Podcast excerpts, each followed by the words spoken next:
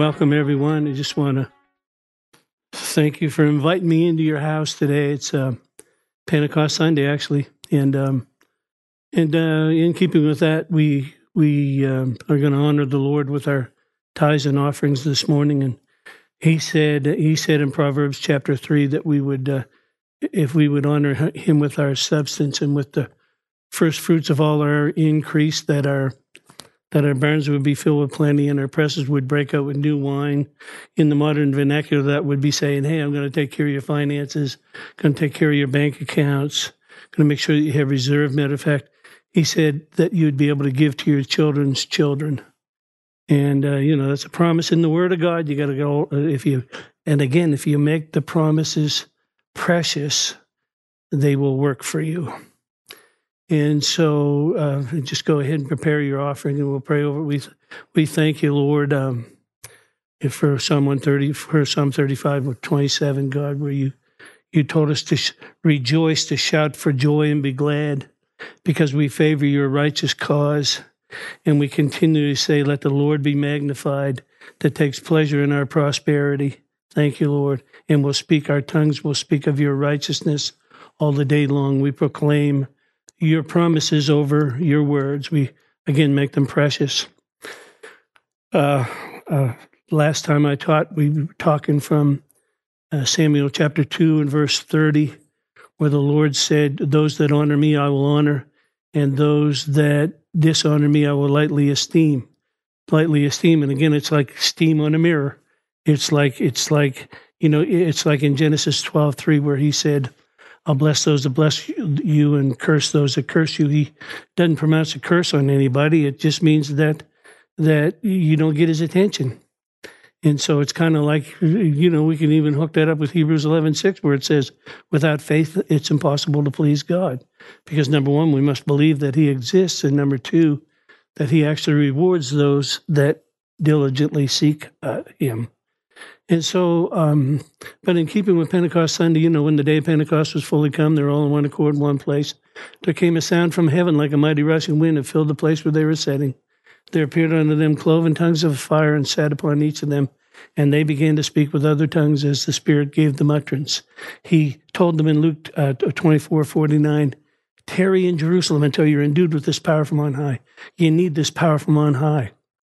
And so when you, when you, um, look, uh, I think in Luke chapter 8, he uh, sent disciples out, but in Luke chapter 10, uh, verse 1, it says that he sent out 70 more uh, uh, and gave them the power to heal the sick and all that. And, and so they went out, and when they came back, um, I think in verse um, 17 or so, they said, uh, Wow, we've got all this power working in our lives, and even devils are subject unto us. And so he said, he said in verse 18, he said, Behold, I beheld as lightning Satan fall from heaven. In other words, when Satan rebelled against God, it was immediate ejection. And uh, but he and he said, and I give you the power. He said, I give you the power to tread upon the serpent and the scorpion, and over all the power of the enemy, and nothing shall by any means hurt you. But then he said, the next thing he said was, but don't get happy over the fact that you're operating in this power. He said, Rejoice that your names are written down in heaven in the Lamb's book of life. And so, so again, as I've been processing these things over these few weeks and, you know, talking about honor and glory being kabod, the same word, it means you're giving weight to something. It's like when you read about a tithe promise, like we just uh, talked about there, and when you give weight to it, when you give weight to it, that's honoring God. If you dismiss it, it's it's not. And so and so as we as we follow through this progression, because Romans eight nineteen says this, it says that all of creation is waiting for a manifestation of the sons of God. And sometimes I assume that it's about the power gifts and, and the you know the gifts of spirit in Corinthians chapter thirteen and and expecting all those things. And I know that that's a part of it, but I think that there may be something missing. I've watched a friend of mine fall in love over the last little while, nameless at this point. but but when you when you meet somebody and you fall in love with somebody, they take your attention. They they sometimes affect who you hang out with, where you go. It's kind of like, like you know, when I look back at my own life, when I got born again, I didn't quit my friends; they quit me because I wasn't that person anymore. And and that's what happens a lot of times. People fall in love and they get married, and all of a sudden, their, their whole circle of friends change, and the way that they look at life changes.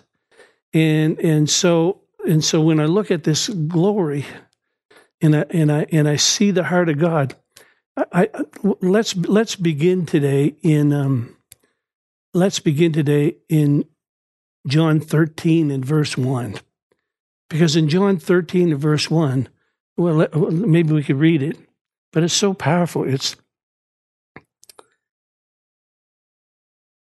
I'll find it here. Second.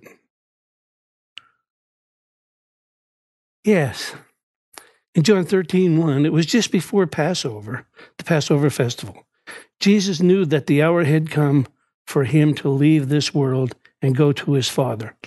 Look at this. Having loved them, having loved his own who were in the world, he loved them to the very end. And again, I, I know that I can say this for a lot of pastors as well as myself. When you've been pastoring for a number of years, the biggest thing that you struggle with is convincing people that God loves them, but really that's where it starts. You can't, you know, you can't even get. Second Corinthians 5 17 to 21 says that we're a new creation, new species, and that we've been reconciled to God. He came to reconcile us back to Him, and then He gave us the ministry of reconciliation. What is the what is the what what are we reconciled to? To the love of God.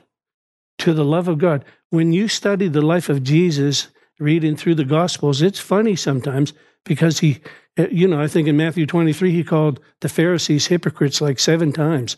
Like, like he was, you know, pointing fingers at them and calling them because they were not spreading the gospel is what Jesus taught in uh, quoting from the book of Isaiah in Luke chapter 4. Uh, Isaiah, by the way, you know, when they found his letter, 66 volumes of the book of Isaiah in the Dead Sea Scrolls in, in 48 or 49 AD, 1949 AD, rather. It was the only book that they found that was complete. And then you study the life of Isaiah and you find out that nobody listened to him while he was nobody listened to him while he was alive. but now the first message that Jesus preached was Luke 4, 18 and 19. The Spirit, it says it found he found the place where it was written of, of him. The Spirit of the Lord God is upon me. He has anointed me to preach the gospel to the poor. He has sent me to heal the brokenhearted to preach deliverance to the captives, recovering of sight to the blind, to set at liberty the bruised, and to preach the acceptable year of the Lord. And then the Bible says, and he closed the scroll. He didn't even finish quoting all, all that Isaiah said in Isaiah 61. He rolled it up and closed it because his part of the message was, I came to tell you that I love you. I came to to bring life to you. And, and matter of fact, when you when you study the scriptures, you find out that wherever Jesus went, he preached that same message. Spirit of God's upon me; He's anointed me. I came here to do that. But the the the thing that the thing that you notice as you study through these verses is that Jesus spent all of his time telling the disciples he loved them, having a love relationship with them. Matter of fact, it's funny because when you read through when you read through the Bible, you find out that Jesus went into Jerusalem by day, but he never stayed there at night. And when you travel to Jerusalem and, and, and go up there on the Mount of Olives, there's a cave where they hung out every night. And when I when I see it, because I because I've I've got a, a, a partial revelation of the love of God anyway, I see that they were having they were having fun. They were laughing. They were enjoying one another's company. It wasn't, you know, it wasn't some solemn feast all the time. It was, it was, it was eat the fat, drink the sweet. Neither be ye sorry, for the joy of the Lord is your strength. He was strengthening them every day by telling them he loved them. I love you. I love you. I love you. And then, of course, after he was crucified and rose from the dead, um, after he was crucified, they all gave up and went home briefly. Matter of fact, Peter said, I think I'll go back fishing. And the other disciples said, Yeah, we'll go too. Because they really needed, they really needed what he said in Luke 24 49 to tarry in Jerusalem until you're endued with power from on high. They had to, they had to, even though they had been around that love, even though they had witnessed it numerous times, they didn't really link into the love of that until they were filled with the Holy Ghost.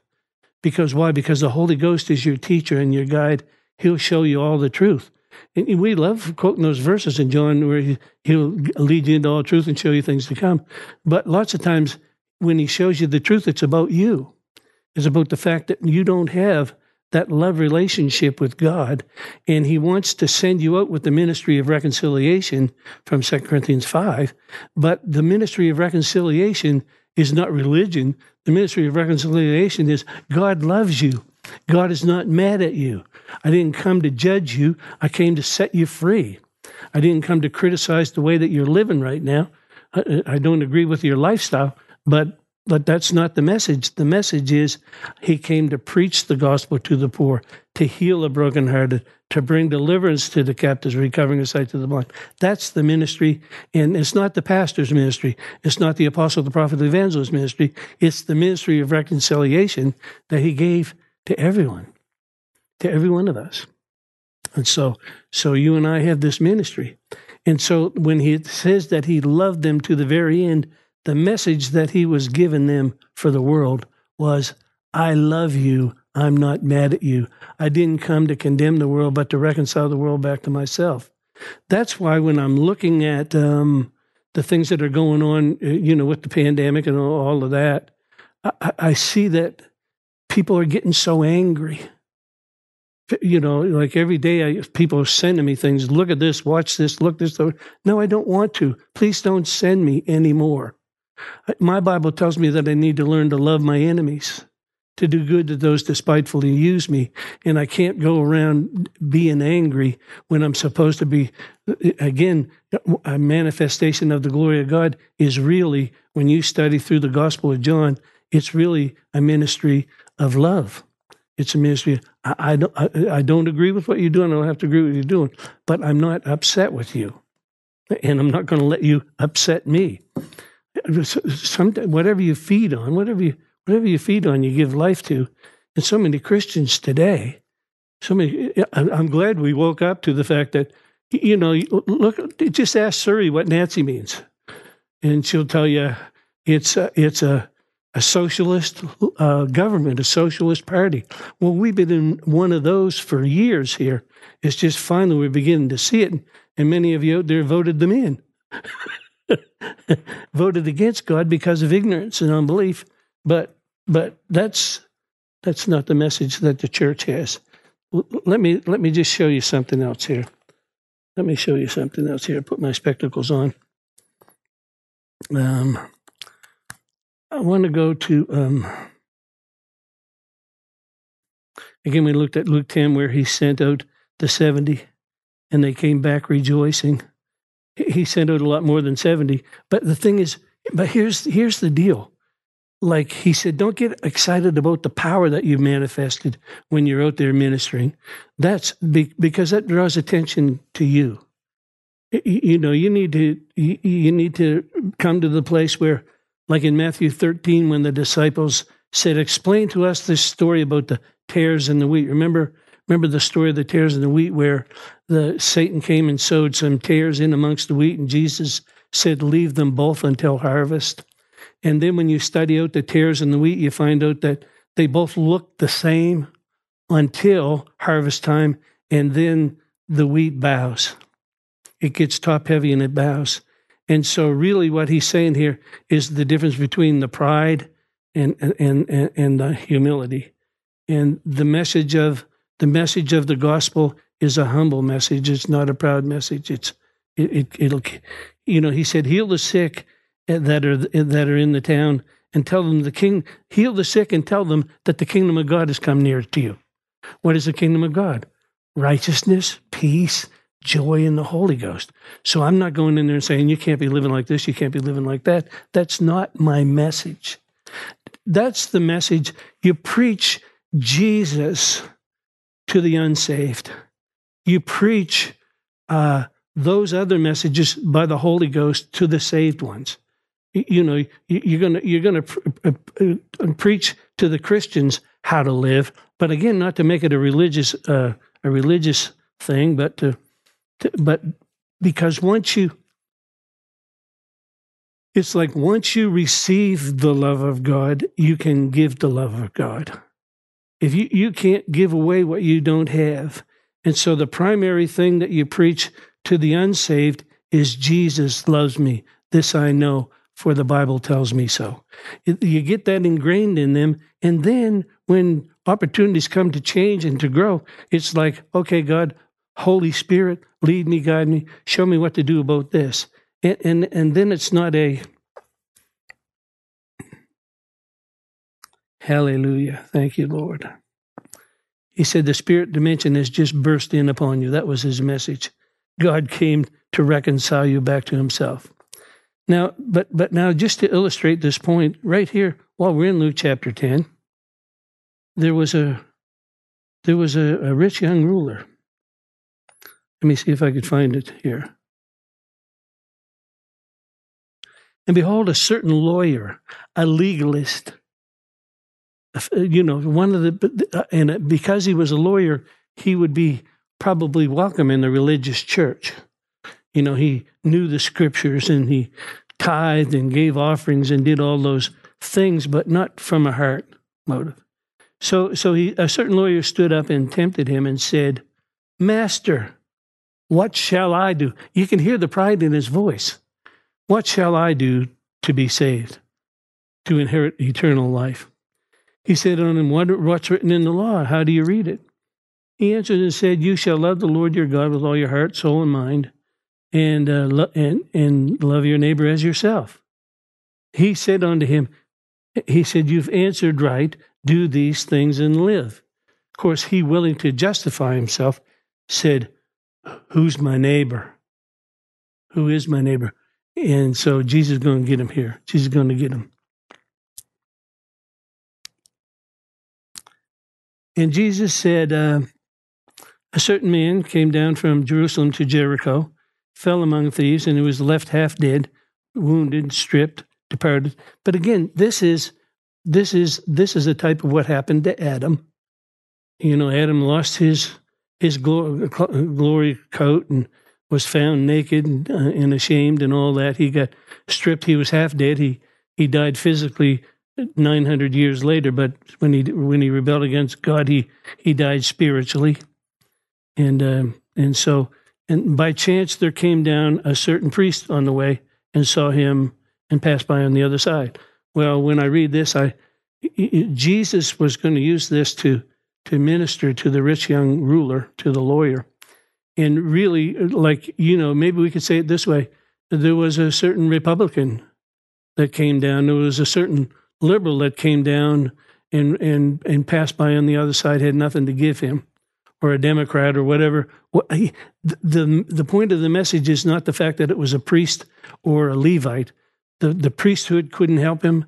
The and the the Levitical priesthood couldn't help him.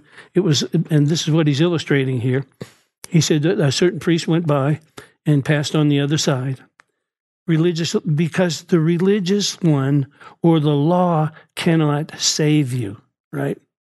He's experienced spiritual death and he needs the righteousness of God. And so, likewise, a Levite, the ritual, the Levite was the ritual of the law. The, the Levite was the guy that goes through the paces every Sunday.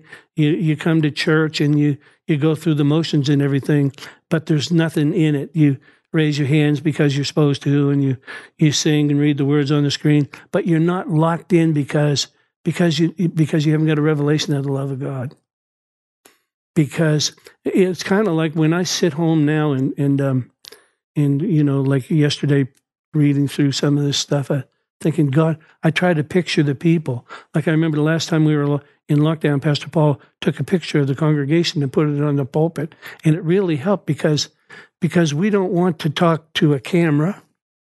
We want to talk to you.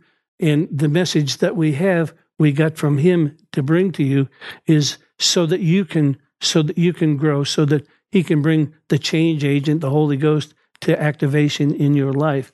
Likewise, the Levite, when he was in place, came, he looked and passed by on the other side. But then, but likewise, but but then a certain Samaritan.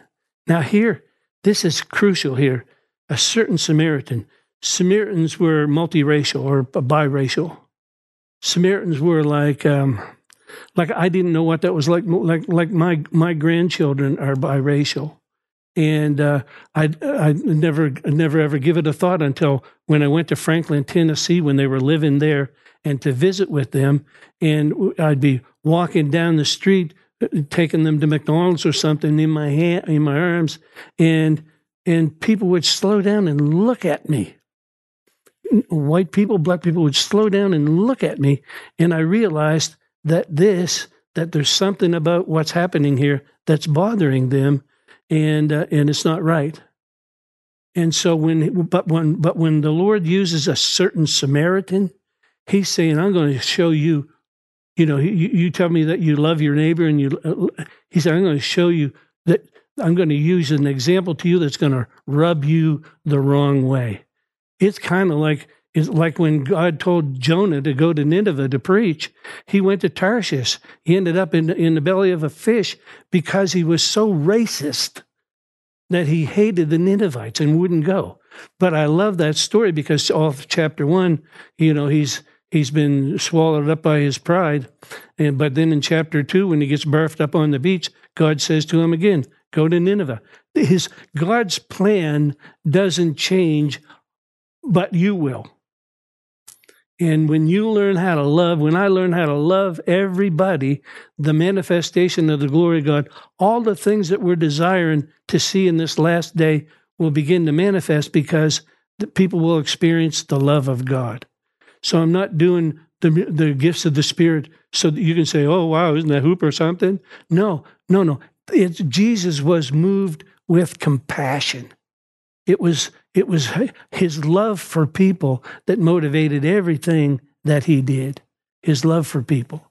And so this is and and then he said this one he said I've reconciled you and given you the ministry of reconciliation. And then in verse 21 of 2 Corinthians 5, he says, he, he, says, He, God, made him to be sin who knew no sin, that you'd be made the righteousness of God, reconciled back to God, righteousness, peace, enjoying the Holy Ghost in him. So that so that you're not trying to do anything to get God to love you anymore. You're taking his love and looking to give it away. It's like, I got it. I'm, I'm not trying to trying to be loved. I am loved. And now that that love is beginning to flow to me. I think in Acts chapter 11, it says that they were called Christians first at Antioch. It wasn't because they were operating in the power gifts or anything like that. It was because they were loving one another. They were loving the lost at any cost. Hallelujah. So it was a certain Samaritan. Hallelujah. And he journeyed and came where he was. And when he saw him, he had, what is that? Compassion. You know, other translations will call it a bowel of mercy. And bowels of mercy, the reason why he uses the word bowels is it's something in you moving out to reach to somebody else. And it's not coming out of your head, it's coming out of your heart. And here's the deal we, the love of God has been shed abroad in our hearts by the Holy Ghost. The fruit of the Spirit, we all love the gifts of the Spirit. The fruit of the Spirit starts out with love, joy, peace, long suffering, gentleness, goodness, faithfulness, meekness, and temperance. Against such, there is no law. It's, it, it takes you into sonship. As many as are led by the Spirit of God, they are the sons of God, and all of creation is waiting for that manifestation of the love of God popping out of the church. And if there ever was a time when the world needed the love of God, it's right now. Right now. It says that it said that the Samaritan went and journeyed and came where he was, saw him and had compassion on him, bound up his wounds and poured in the oil and the wine, and set him on his own beast that I called and took him to took him to the inn, the Holy Ghost. And on the morning when he departed, he took out two pence and said unto him, Take care of him, and whatever he spends more, when I come again, I will repay you. See, it's like he took out two pence. Well, in this case, it represents 2,000 years' wages because we're talking about, you know, man being reconciled back to God. But then he said, at the end of the day, at the end of it all, when I come back, if you if there's anything else, put it on my account too. Don't you see that? Put it on my account. And then he says this. He said, "Which of these do you think uh, loved his neighbor?" And the the lawyer couldn't even say it. He couldn't even say it. He couldn't even say it. He said, "The one that you talked about." He wouldn't even say the Samaritan. They despised the Samaritans, and and, and but really, what God did was expose his heart and this is what we all need. We need our hearts exposed because we don't want to be, I'm telling you, you, you don't need to be walking around angry with anybody. We're, our righteousness, peace, and joy in the Holy Ghost. I'm telling you, some of the stuff that people will, will pop on social media, you'd be cranky all the time. you know, take the vaccine, don't take the vaccine, blah, blah, blah. Listen, do what brings you peace. Hallelujah. And don't and just because we have a difference of opinion doesn't mean we have to doesn't mean we can't walk together and be in agreement. If I'm really going to love you, amen to that. Okay, amen to that anyways. Okay. Let's go over a couple pages. Let's go to another very familiar story here. A we all know these parables, or, but but here in Luke 15, well, no, let's let's read Luke 14 a little bit here too, because he talks here about true disciples. And true disciples, you know, in John 8 31, he said, If you'll continue in my word, you'll be my disciple indeed, and you'll know the truth, and the truth will make you free. The truth that you know reveals who you are in him too, reveals your character, character adjustments, and character change, and all that. But he's saying the true disciple will, will continue in my word. There's that hunger that hunger for the Word of God. And again, I'd like to encourage you if you're not hungry for the Word of God, it's amazing to me that I'll look back over a few years. My son Joey came on one time with a smoker and we began to smoke some food, and we all the praise and worship team got invited out there. Next thing you know, Paul, Pastor Paul Wilson's got one, and now James Can and Lewis Can. Like the list just keeps growing of people. Paul Dorrington, uh, because it because because it created an appetite. And that's why the Bible would say iron sharpens iron, that when we get together, when we get together and begin to talk about the goodness of God, we, we fire one another up. When you get around negativity, it's like a flat tire. You can't go anywhere until you fix it. But when you, but when you get with other believers, and especially sharing the Word of God, Pastor Paul and I started out years and years ago. We would get in my office for hours sometimes and pump ourselves up with the Word of God, you know, and uh, and and we're still there. Like we didn't we didn't fall out of love. you understand? But you, you you rekindle these things. You keep your love alive. Like you, you know, again, I don't have to go to church when the church door opens. I get to go, and I don't. You know, when he said in Hebrews ten twenty five to not forsake the, the assembling of yourselves together. It's because we fire one another. Let me just say something. If you've lost interest in going to church, you've lost interest in God. Oh, no, you can still quote scripture and sit around and talk to people. But if you really love God, then you love his family. You want to be with his family. You can't wait to see them again. You know, he's just like, I can't wait till we get together so that we can worship the Lord. Come on. By the way, I'm having coffee here. You're having your morning coffee. Uh, and I didn't think it would be a sin to have a cup of coffee in church. There's no ushers here to get me. okay, now where are we? Okay. Yeah. So so in chapter 14, verse 17, Jesus said, He sent his servant at supper time he, well, no, verse 16. There was a certain man pre- prepared a great supper and called everybody. And he sent his servant and said, Come now, all things are ready. Go out and, and get people, bring them, bring them into the house. But they began to, to make excuses because they're because they, they weren't in love. And again, you cannot you cannot love until you learn until you are loved. Matter of fact, in John four, he said, uh, Uh, in in the in First John it says that he that loveth not, I think it's verse seven or verse eight of First John four. He that loveth not knoweth not God, for God is love. So when you get a hold of the love of God, and and and and you, when when it hits you, you don't want to be anywhere else. You want to be where your love is. You want to be around. You, you know, you want to be Psalm sixteen eleven. In His presence is fullness of joy. Listen, if you're not having experienced the fullness of joy, you haven't embraced the love of God yet. When you when that love of God gets you, let me tell you, it'll rock your world and it'll never stop. Never stop. But he said, he said they began to make excuses. By the way, you know, man is the only man creates excuses. There was no excuse in the beginning. in the beginning, God made excuses. No, in the, in the beginning, God created everything. Man is the only one that creates. They began to make an excuse and say, I have bought a piece of ground and I need to go and take care of it.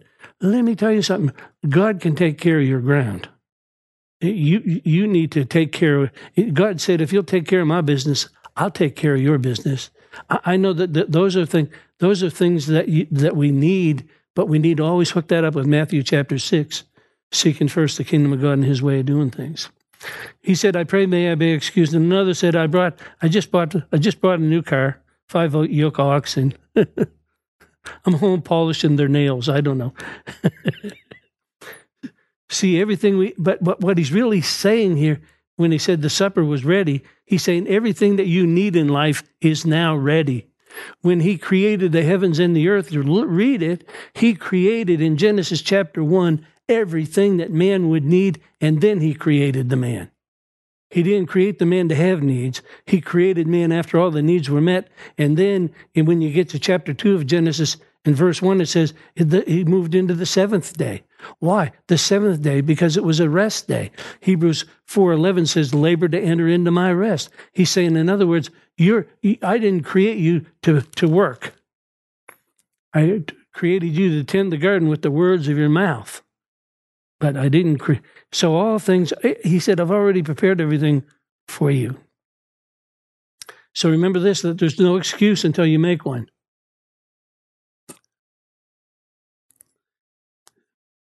And really, and, and every every failure has this disease excuse, excuses, procrastination.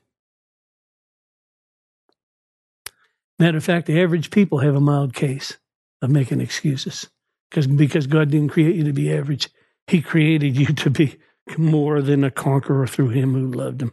He created you greater is he that is in you than he that's in the world. Romans 8 17. Well, I, I like verse 15. He said, We cry, think about it. We cry, Abba, Father. Dad. You're my dad. I'm not out there trying to get love and trying to trying to earn a living, trying to eke out an existence, trying to stay ahead of this disease or that disease. No, I dwell in the secret place of the Most High. I abide under the shadow of Almighty God, and I say of the Lord, You're my refuge, my fortress, my God. In you do I trust. Surely you deliver me from a pestilence, from a COVID or whatever. Come on, come on. The reason people are afraid is because they don't know the love. Why? Because mature love casts out fear. Mature love casts out fear. When you know the love of God, you're not afraid of anything, man or beast. So this guy says, I got five oaks, uh, uh, yoke of oxen, I got to go and take care of it. Again, trying to satisfy a spiritual need with a physical thing. Five yoke of oxen, by the way, makes a man very rich. Another said, I just married a wife and I cannot come. So that servant, when he told the Lord, the master of the house was upset. He got angry. In verse 25, he says, And there was went great multitudes, and he turned and said to them, If any man come unto me, no, no, I'm jumping ahead, trying to jump ahead too far here on this Sunday morning. He said, How about in verse 21? Go quickly and get the, go into the lanes of the city and bring the blind, the poor, the maimed, the halt. And the Lord went and did that, and yet there was still some room. And so go into the highways and the byways and the hedges and compel them to come in that my house may be filled. What's God's goal? To fill the house. But then in verse uh, verse 26 it says, and if and if any man comes to me and does not hate his father and mother and wife and children and brethren and sisters and his own life, cannot notice you need to circle that cannot cannot be my disciple. What's he saying? He's you don't hate your family. He's just saying you, you need to again back in samuel 2.30 those that honor me i will honor. He's talking about making making him first in your life. And whoever does not bear his cross and come after me cannot be my disciple. I wonder if they i wonder if they they even knew what he was talking about. Pick up the cross and follow me. You know, what he was really teaching them was self denial, not self help. and, and really, your cross is denying yourself to seek him. It's not, it's just, it's just, um, again, when you understand that he's talking priorities here. Verse 33 so likewise, whoever he is of you that does that does does not forsake all that he has cannot be again cannot be my disciple. What's he? Why is he saying these things, God? Why are you saying these things? He's saying that I'm all that you need. That you don't need to hang on to, like Abraham. The Bible says that Abraham had no continuing city here. He said, I'm looking for a city that hath foundations, whose builder and maker is God. He said, I keep a loose grip on everything so that God can keep his grip on me. And I'm keeping my grip on him. When let me just say this too. When you get to be at my age in life, you realize that, you know, things come and go, people come and go. People are, are for seasons in your life. To everything, there is a season to every purpose under, under heaven. Some people, you know, you try to keep them past their expiry date, and, and they've been they were in that season of your life and now god's moving you into a new season. But but the constant in the chaos is christ. The constant what you really need what i really need to hang on to is him. So he said you cannot be my disciple. Now it didn't say you can't be saved. Okay so don't go saying anyway let's go to chapter 15 now because again this is another very familiar story Uh, I'm gonna I'm gonna jump in a little early here. I'm gonna jump in in verse uh, seven. I say unto you that likewise joy shall be in heaven over one sinner that repents more than over the ninety nine just persons who need no repentance. I mean, you want to you want to throw a party in heaven, you, you repent. You know, First John 2 1 says that we have an advocate in heaven. And what does that advocate mean? It means that when you have a lawyer, you, you only say what he tells you to say. You don't out your own case. You get accused by the accuser, and he says, You did this, that, and such.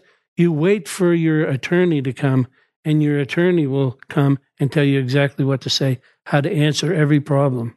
And so this is something that you and I we need to remember. Hallelujah. So um, verse 8 What woman having a piece of silver and loses one piece does not light a candle, the Holy Ghost, revelation, and and sweep the house and diligently until she finds it and brings it back into perfect order. And when she hath found it, she calls her friends and neighbors rejoice Rejoice over me, I have found what I have lost. Likewise, I say unto you, there's more joy in the presence of angels of God over one sinner that repents. And then, and then he's going to tell the parable of the the prodigal son, and and we we're going to let's just take another fresh look at it. He said, he said there was a certain man that had two sons. The younger of them said to his father, uh, "Give me my portion of goods." And he divided unto them. You need to circle them because he gave them both their living. The younger son wasn't supposed to get his first anyhow.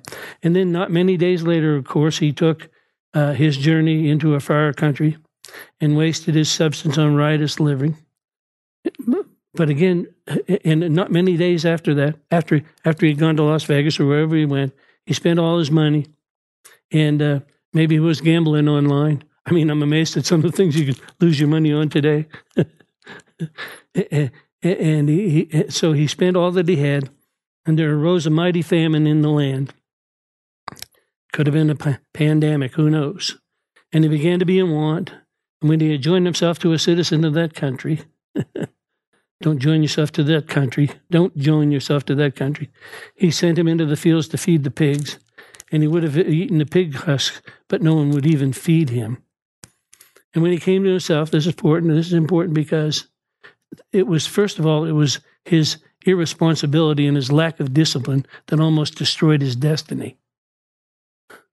It was totally that irresponsible. Give me my money. I want to go spend it. And it almost destroyed his destiny. It could have destroyed his destiny.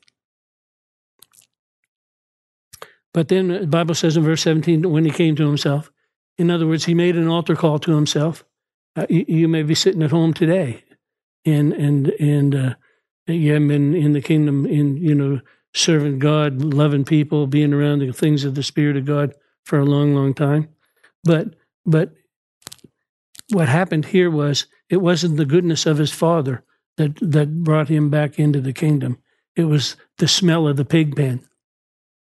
And I'm praying for people out there today that, that have gotten away from God, that they begin to smell the pig pen. And the only reason that you backslid, the only reason that you got away from God is because you were never, it's you, Mark chapter 4, it, it sprung up for a while and then things choked it out. It was because you never got rooted again, uh, Ephesians chapter 3 says that you need to be rooted and grounded in love. You need to put your roots down in the fact that God loves you, rooted and grounded in love. Then you're able to comprehend with all the saints what is the width, the breadth, the depth, the height, to know the love of Christ that passes knowledge, that you can be filled, that you can be filled with the fullness of God. See, the reason why you're trying to fill yourself up with other things is because you're not full of the fullness of God. You're looking for some natural thing to, to fill a spiritual void. And I just want you to know that it won't work. It won't ever work. So he came to himself. He made an altar call to himself. And he said, How many of my hired servants have bread enough to spare? And I'm sitting here starving in hunger.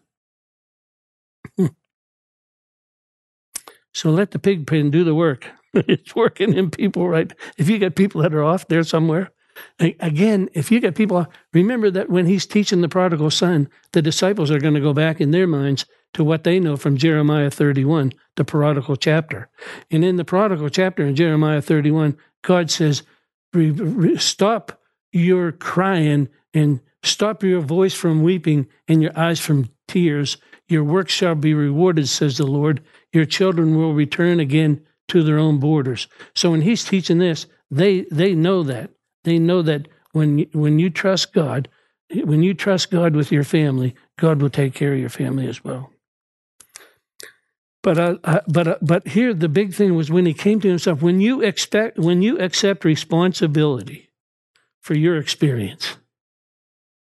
Adam tried to blame Eve.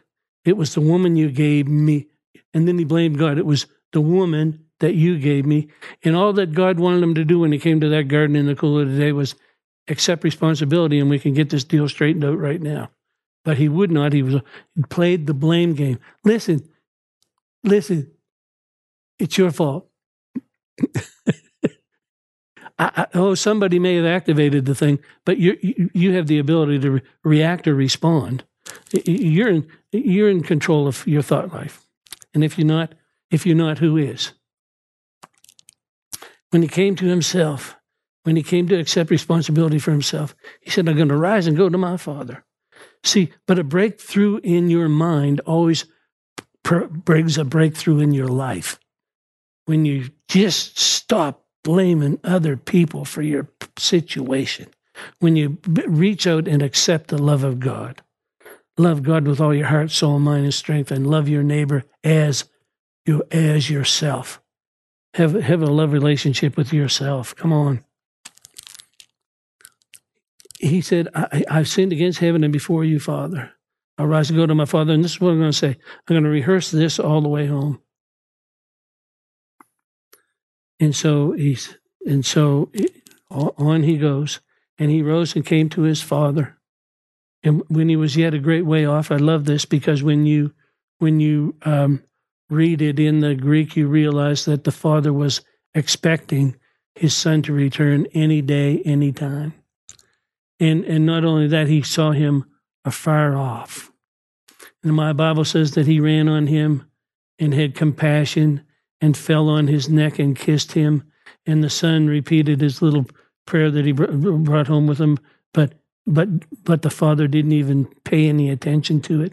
He said, "I have sinned against heaven and in your sight, and I'm no longer to be worthy to be called your son." But the father said unto his servants, "Bring the best robe." I mean, think about it. Adam Adam chose the garment of skin over over a garment of light. That's why we're the way we are today. But now he's saying, bring the best robe. Why? Because he came to restore sons back to glory. Bring the best robe and put it on him and put the family ring upon his figure. One decision turned his royalty into reality. You are a royal priesthood, a chosen generation to show forth the praises of him that's called you out of darkness and into this glorious light. One decision, one decision to return to the one that loved him. Return to your first love. Read Revelation chapter 2, right? So, for this is my son, he was dead, but now he's alive again. He was lost and now he's found. And he began to make merry. And uh, now the elder son was in the field. And again, we'd like to point this out, take minute and point it out. He was in the field and he shouldn't have been. He should have been up at the house. He was management. And, and he came and drew near the house and he heard the music and the dancing. And he called the servants and said, what is, What's going on here? He said unto him, Your brother has come, and your father has killed the fatted calf, because he has received him home safe and sound. And the, and the older brother was said, Oh, praise the Lord, this is wonderful. No, verse 28 religion, religion always gets angry again, all the stuff that's going on in the world today, God will lead you back to Philippians 4 6 through 11. You know, casting all your care upon the Lord, knowing that He cares for you, of course.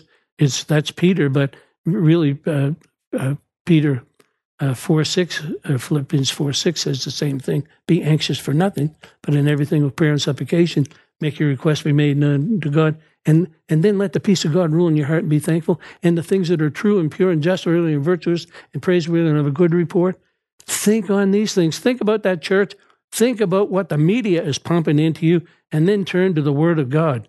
Turn off Facebook if you have to, because turn, don't and don't allow those people to say, "Oh, listen to this guy's got to say, and that guy's got to say." I'm so tired of the prophets. I'm not saying they're all bad. I'm saying I've heard too much right now. I, I want somebody to. I just want somebody to, to prophesy to me. I'm going to open up this book. I'm going to read the Bible. do prophets make mistakes? Well, obviously, obviously, they might. They might. And uh, and again, no, political party is going to save me from the wrath, the things that are coming upon the earth. What's going to save me is all of creation getting a manifestation of the glory of God, and then shall the end come. Somebody else said the other day, the Antichrist is here and he's about to manifest himself. I'm saying, well, uh, that's contrary to Scripture. Scripture tells you that he can't even manifest himself until the church is gone. So sometimes I'd like to stick my tongue out at people, but they, that's not love either. So, but but again, there was a Samaritan that came down and took him to the inn, and I tried to think about who who would that be that would irritate me, because God used that person. And if I find somebody, then I need to check myself. God can use whoever He wants to use, and really, I, I anyway, praise God. so, so he's in the field, and he got upset, and uh, he wouldn't even come in. Therefore, the father came out and entreated him, and he answered and said to his father, "I've been these years serving you. See, that's not a son." Read Galatians chapter 4. We've been, we, we, we, we, we're the weos, we are the sons of God. And we, we were, we, we were servants of sin, but then we became, I think in verse Galatians 4 7, we became sons. It's about sonship, it's about family. All these many years do I serve you, neither did I transgress at any time the commandment. Yet you never gave me a kid, I might be merry, friends, but as soon as your son came who has devoured himself with riotous living. See, but when, when I read this, what he's saying about his son, now I know where his heart was. He judged his brother and passed that. But when he judged his brother, here's the sad thing he passed the judgment on to himself. That's why the Bible says, judge not that you, lest you be judged, right? The, what he found, what he found in him, in his brother ended up in himself. And so, so he says, um, he killed him, the fatted calf. He said unto him, Son, you have been with me since the beginning. All that I have is yours. This is Ephesians 1 verse 3. I bless you with all the spiritual blessings in the heavenlies in Christ, and called you into, into my into my kingdom before the foundation of the world. And so just because just because one person learns how to partake of those blessings, make those promises exceeding great and precious, doesn't mean that you do. Matter of fact, you know, it, when you read Second Peter chapter one, he said, "Grace and peace will be multiplied unto you through revelation knowledge of Him."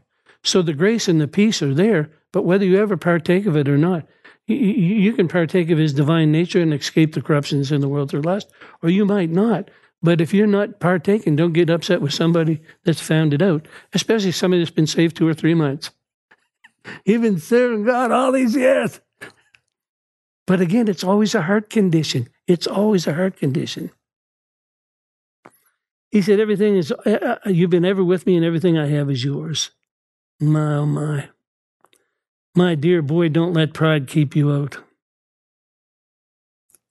Now the father is waiting for the older brother. The younger brother came home, but now the father is waiting for the older brother. so one brother, it's kind of like when you look about Joseph and his brethren. You know, they thought they ruined Joseph's life, but in 13 years he got a big promotion. But whose lives got ruined? Theirs did. Their, their negative imagination ruined their lives. And by the way, by the way, if you, you'd never grow if God cushioned every blow in your life. You know, sometimes you're just going to have to take some on the chin. this older brother had to come in and, and take it on the chin and realize, wow, I wasted all these years. Well, that's okay. You wasted the years. Get back on the horse real quick. Okay, one more uh, set of one more a couple of verses, and um, we'll let you get on with your Sunday. But again, it, again, it's all about it's all about the love of God. We need to go to Romans chapter eight.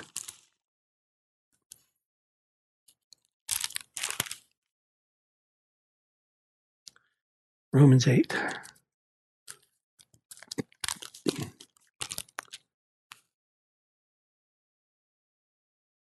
We could use these bookends. Remember John 13, 1, where it says he loved them to the very end and again, read 14, 15, 16, 17. Realize that those ver- those verses were the last days of his last day of his life. Like it was Passover and he was getting ready to get crucified. He took his he took his apron, wrapped a towel around his waist, and washed everybody's feet. What did he want them to remember when he was gone? I love you.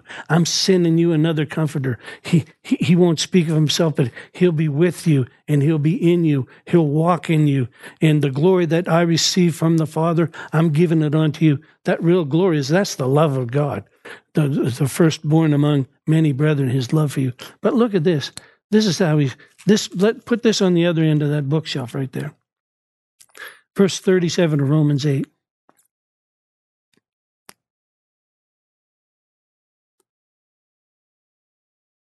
Now remember this that all of creation is on tiptoe, waiting for the sight, waiting for the wonderful sight, waiting for the manifestation of sons of God in verse 19 of Romans 8. This is all packaged together, so you, I don't mean to dissect it, but I, but but you need to you need to see what he's saying here that you can endure, you can endure and overcome, confront uh, opposition. You know, in me you have peace, in the world you have tribulation.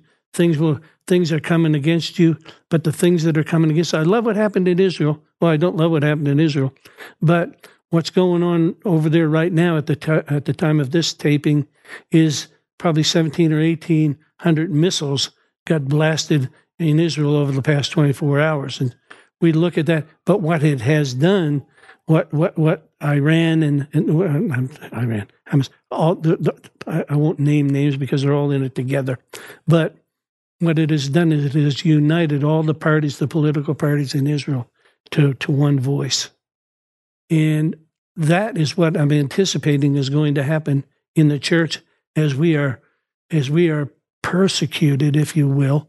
We are being persecuted in this country for the first time, pastors being arrested and things like that. I'm not talking about being militant, but I will say this we need to stand together. Like we need to stand together. Like maybe maybe I wasn't the guy that got arrested out in Calgary, got, but maybe we could take up an offering, send it to him, or like those are the kind of things. They're trying to tear us, the whole of society. They're trying to turn uh, one race against another race. Let's just be the human race. And you're either in Adam or you're in Christ. And uh, let, let's let these things unify us. Let's not now fight over somebody went and got their vaccination and somebody else doesn't want to.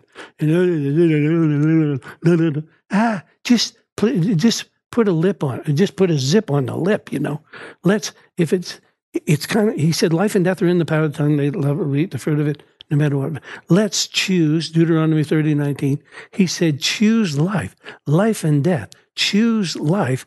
I set before you this day blessing and cursing. Choose blessing, choose life that you and your seed may live. Let's just, let's just love one another. Let's, I don't agree with you. You don't agree with me. Okay, but we don't have to be disagreeable we can, if we're really loving one another, really going to be the body of Christ. If they're going to call us Christians first in Antioch, let's get it done. Anyway, let me finish with these verses. In all these things, we are more than conquerors through him who loved us. See, the deliverance that he's bringing into your life, you'll, you'll preach his, you'll preach that deliverance and bring it to others. It, the, the, the love of God that's shed abroad in your heart by the Holy Ghost, you'll bring it to others. Why? Because for I am persuaded. I am persuaded. Get yourself fully persuaded. Convince yourself.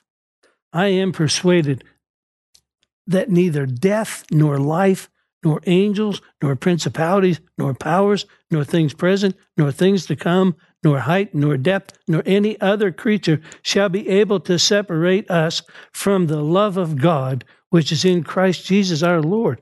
Whoo! Come on. Embrace that. Embrace that in your life today. Nothing can separate you from the love of God. Well, I don't feel like. Well, your feelings got nothing to do with it. If you're still being led by your feelings, you, you, you really need some help. But if you're led by the, the, the Spirit of God, then you're a son of God and you're operating in love and joy and peace. I speak love and joy and peace to you today in Jesus' name. Love and joy and peace, knowing that He loved you while He was on the earth till the very end, and then He sent the Holy Ghost. It's expedient for you that I go away, for if I don't go away, the Comforter won't come. The Comforter, the Comforter, the Lover won't come. But when the love of God is shed abroad in your heart by the Holy Ghost, come on, the lover is on the inside of you. Let him out in Jesus' name. Amen. God bless you. We hope this message has encouraged you in your relationship with the Lord. For more information and ministry resources, we invite you to visit our website at www.newcovenantchurch.ca. We look forward to you joining us next time as we continue to live victoriously.